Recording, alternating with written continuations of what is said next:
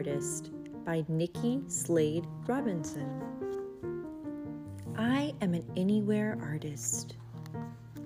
I don't need paint or paper. I can make art anywhere. My imagination is all I need. I am a forest artist. I find fluffy lichen, twisted sticks, and smooth stones. I pick up lacy leaf skeletons. I can make anything I want. I am a beach artist. I collect salty shells. I shape sand.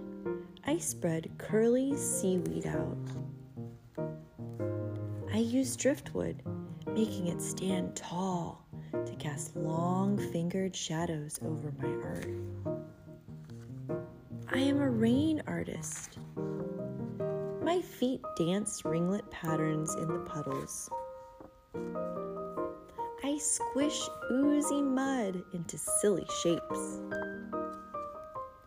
I am a sky artist. I lie on the grass and make art inside my head.